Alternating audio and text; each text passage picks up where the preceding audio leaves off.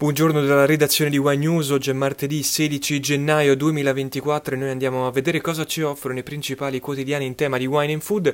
Partiamo dalla Repubblica, il caso carissimo champagne, i francesi tradiscono le loro bollicine simbolo. In Francia si brinda sempre meno a champagne sempre più con i cremant e soprattutto con il Prosecco che quanto a volumi venduti ha già superato le famose cuvée che sono l'orgoglio dell'enologia d'Oltralpe, scrive la corrispondente da Parigi Anaïs Ginori.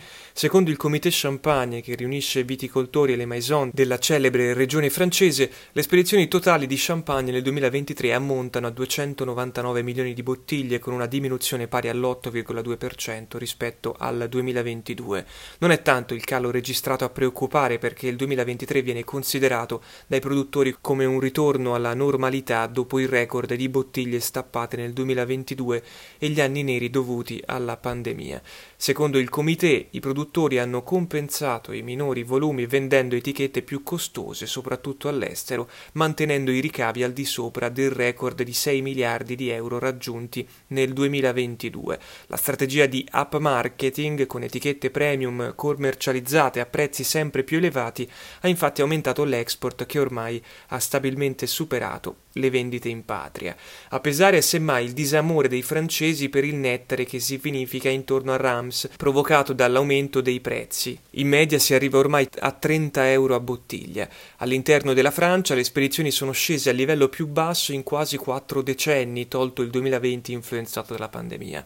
Nei primi 11 mesi del 2023, secondo Nielsen IQ, le vendite di champagne nei supermercati sono calate dell'11,4%, mentre quelle di altri spumanti sono aumentate del 9,6%. Anche se non si conoscono ancora le cifre esatte nel mese di dicembre, molti dirigenti di supermercati già confermano la tendenza al ribasso. Di questo ne parla Sandro Bottega, presidente del consiglio di amministrazione di Bottega Spa, azienda familiare trevigiana fondata nel 1600 35, 16 milioni di bottiglie di prosecco vendute in tutto il mondo. Cosa sta succedendo allo champagne? gli chiede Enrico Ferro. Ci sono due aspetti che determinano questo calo. Il primo è la bolla del 2022, anno in cui tutti hanno avuto un overstock come conseguenza del post-Covid. Nel 2023 c'è stata una diminuzione delle vendite e questo sta causando un segno meno importante nei bilanci.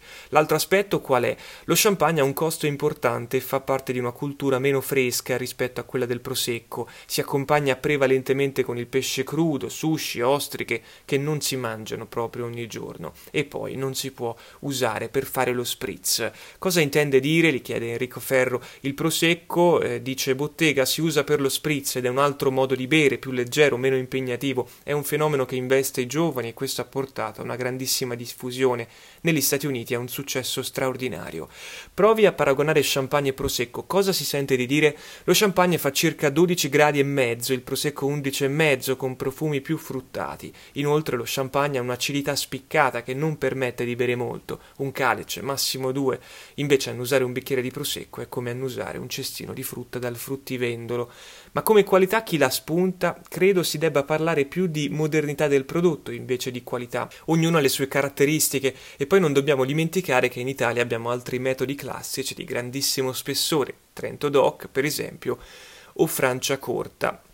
Si può parlare di declino di questo prodotto glorioso? Non direi, semplicemente con lo sviluppo della cultura culinaria italiana è venuto a galla il vino italiano che ha eroso quote allo champagne. Oggi, per dire, il prosecco vende quasi il doppio rispetto al concorrente francese. Con una politica di costo si può invertire il trend, secondo lei? Non credo, il costo dei terreni è molto elevato e questo fa la differenza nel prezzo di mercato. Diciamo che non potrà avvenire facilmente se non nel medio lungo periodo, così Sandro Bottega su La Repubblica. Andiamo sul Corriere della Sera. Tsatsu, un giapponese in Italia, il mio vino del Fuji in Toscana. Da sette anni Tatsuhiko Ozaki lavora al sogno di una vigna sui colli di Firenzuola con le uve Koshu. Le origini sono europee, i permessi sono arrivati, servono solo 7500 piantine, ma 100 le ho già. Sfida nel regno dei doc, dalle analisi al vivaio alla prima bottiglia manca tempo, ma lui ci crede. Il percorso per trovare il terreno giusto, calcareo e di facile drenaggio sono serviti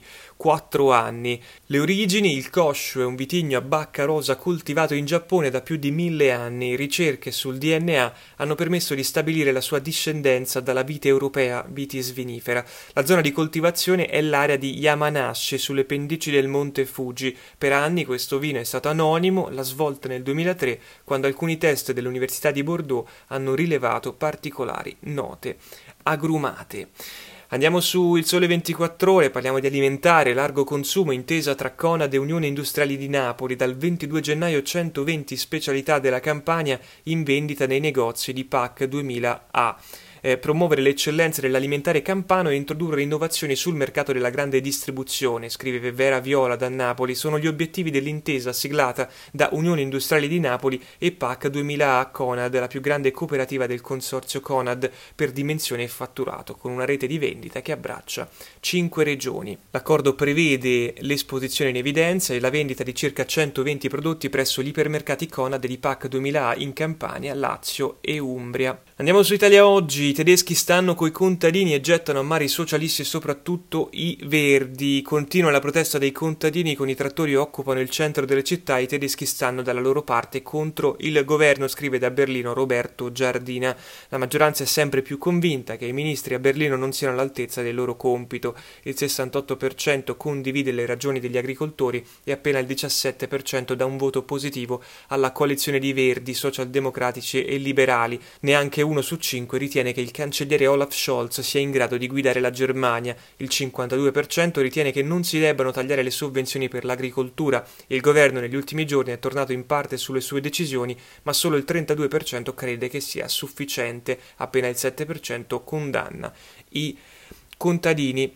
E poi ancora su Italia Oggi, Arte Olio, azienda agricola toscana, è diventata società benefit e mm, Credit Agricole Sace al fianco del Made in Italy. Credit Agricole Italia consolida e rafforza la partnership con Sace al fine di incentivare e sostenere una crescita virtuosa dell'imprenditorialità italiana sui mercati internazionali, mettendo a disposizione dei propri clienti Garanzia Futuro, lo strumento digitale di Sace dedicato all'ecosistema delle aziende Made in Italy, in particolare PMI e filiere strategiche. Garanzia Futuro consente alle aziende italiane di accedere ai finanziamenti a supporto sia degli investimenti in innovazione tecnologica, digitalizzazione e infrastrutture destinate a filiere strategiche e aree economicamente svantaggiate, sia dei progetti di investimento per lo sviluppo dell'imprenditoria femminile, con un focus particolare sulle iniziative collegate al PNRR. La garanzia ha una percentuale di copertura pari al 70% ed è abbinabile ai finanziamenti a medio-lungo termine erogati dal gruppo Agricola alle eccellenze del territorio, incluse le PMI con un importo in linea capitale fino a 50 milioni di euro e una durata massima di 20 anni.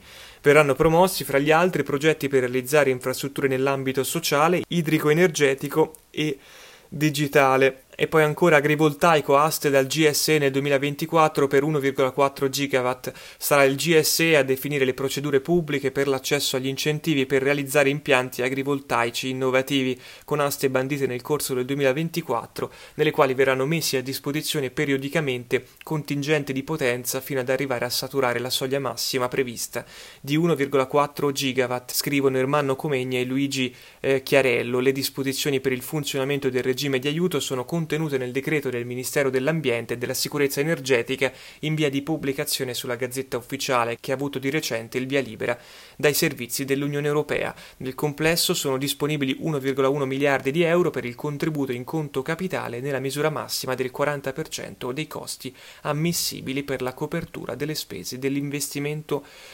iniziale e poi sempre da Italia Oggi disponibili 9,4 milioni di euro per interventi di sostegno a favore dell'agrumicolo. A fissare le condizioni d'accesso sarà un'apposita circolare AGEA via web, sottolinea Ermanno Comegna. I produttori di agrumi possono contare su tre diverse attività finanziabili, l'espianto e il reimpianto di agrumeti danneggiati dalle fitopatie del virus della tristezza e il malsecco, l'installazione di impianti antigrandine per la protezione delle colture, l'adozione di tecniche di potatura finalizzate a evitare la diffusione del patogeno del malsecco sulle piante sane. Il contributo pubblico copre fino all'80% della spesa.